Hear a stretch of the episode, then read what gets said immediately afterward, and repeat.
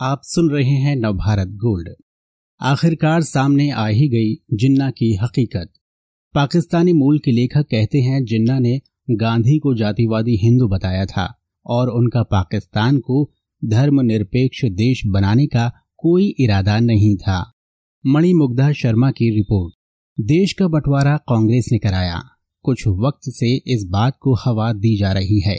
जो लोग ऐसा कर रहे हैं वे जिन्ना को पाक साफ़ बता रहे हैं और नेहरू को ऐसे नेता के रूप में पेश कर रहे हैं जो किसी भी कीमत पर प्रधानमंत्री बनना चाहते थे। भले ही इसके लिए देश का धार्मिक आधार पर बंटवारा क्यों ना करना पड़े। क्या ये बात सही है? इधर एक किताब आई है, जिसमें इसे गलत बताया गया है। इस किताब के लेखक हैं पाकिस्तानी मूल के इश्तियाक अहमद, जो स्वीडन में रहते हैं और पॉलिटिकल साइंटिस्ट हैं। इश्तियाक कहते हैं कि पाकिस्तान के कायद आज़म माने जाने वाले जिन्ना हिंदुस्तान के बंटवारे पर अड़े हुए थे, जबकि महात्मा गांधी और नेहरू को कांग्रेस ने आखिरी वक्त तक उन्हें और देश का बंटवारा रोकने की कोशिश की थी।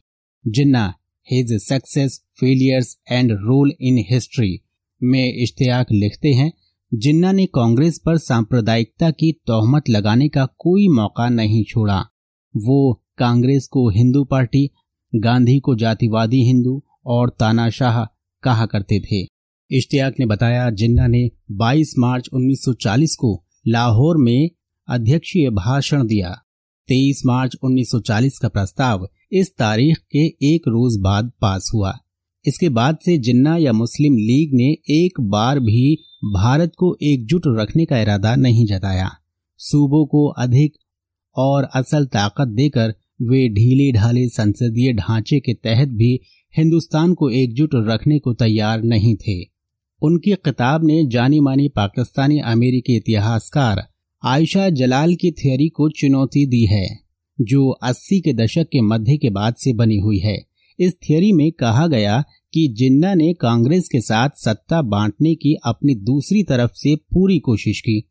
ये थियोरी आयशा ने उन्नीस में आई अपनी किताब the sole spokesman, Jinnah and Muslim League and the demand, for Pakistan में दी थी। उन्होंने लिखा 1930 के आखिर से जिन्ना की फ़िक्र उन इंतजामों को लेकर थी, जिनके तहत अंग्रेज़ों के भारत छोड़ने के बाद केंद्र की सत्ता का बंटवारा होना था। इश्तियाक ऐसा नहीं मानते। वो कहते हैं कि जिन्ना को ऐसी कोई फ़िक्र नहीं थी और ना ही इसका कोई सबूत है। वो कहते हैं, जिन्ना के अनगिनत भाषण, बयान और संदेश मिल जाएँगे, जिनमें उन्होंने साफ़ साफ़ हिंदुस्तान को बांटकर पाकिस्तान बनाने की मांग की थी। जिन्ना ने कई बार कांग्रेस पर दुष्प्रचार का इल्ज़ाम भी लगाया।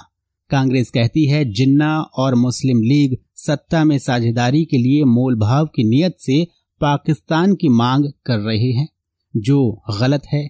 इसके जवाब में उन्होंने, अलग और आज़ाद पाकिस्तान की मांग की और कांग्रेस के दुष्प्रचार को खारिज कर दिया। एक थियोरी अंग्रेज़ों के बंटवारे के लिए राज़ी होने को लेकर भी है। इसके मुताबिक, वे मानते थे कि अगर बंटवारा नहीं होता और सत्ता कांग्रेस को मिलती है तो उसमें साम्राज्यवादी मंसूबे धरे के धरे रह जाएँगे। लेकिन मुस्लिम लीग की अगुवाई में पाकिस्तान बना तो ये काम आसान हो जाएगा। इश्तियाक इस थियोरी को सही मानते हैं। उनके पास इसके सबूत हैं। उन्होंने उन दस्तावेजों का हवाला दिया, जिनके आधार पर सत्ता ट्रांसफ़र की गई। इनसे अंग्रेज़ों का डर पकड़ में आता है।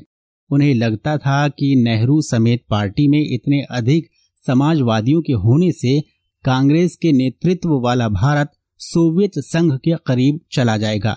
आखिरकार जब हिंदुस्तान का बंटवारा हुआ तो जिन्ना ने कहा, हमें तो दीमक का चाटा हुआ पाकिस्तान मिला है।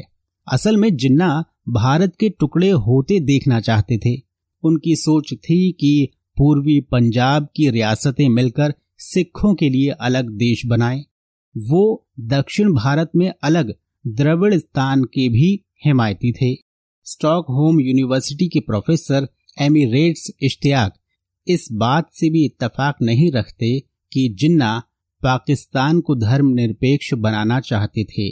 ये सोच पाकिस्तान की संसदीय सभा में 11 अगस्त उन्नीस के उनके भाषण से बनी है। लेकिन इस भाषण का मकसद तो कुछ और ही था। इश्तियाक ने कहा मुझे लगता है वो भाषण इसलिए दिया गया ताकि भारत अपने यहाँ से साढ़े तीन करोड़ मुसलमानों को न निकाले। इसलिए जिन्ना ने कहा कि पाकिस्तान अपने यहाँ के हिंदुओं और सिखों की रक्षा करेगा और उन्हें भारत जाने से मना करेगा। जिन्ना की ये बात मुस्लिम लीग की अपहरण थियोरी के मुताबिक थी। इस तरह के और दिलचस्प पॉडकास्ट सुनने के लिए विश्व की सर्वश्रेष्ठ Hindi infotainment service Nav Bharat Gold पर लॉगिन कीजिए। गोल्ड के पॉडकास्ट का खजाना मिलेगा नव भारत गोल्ड डॉट कॉम पर।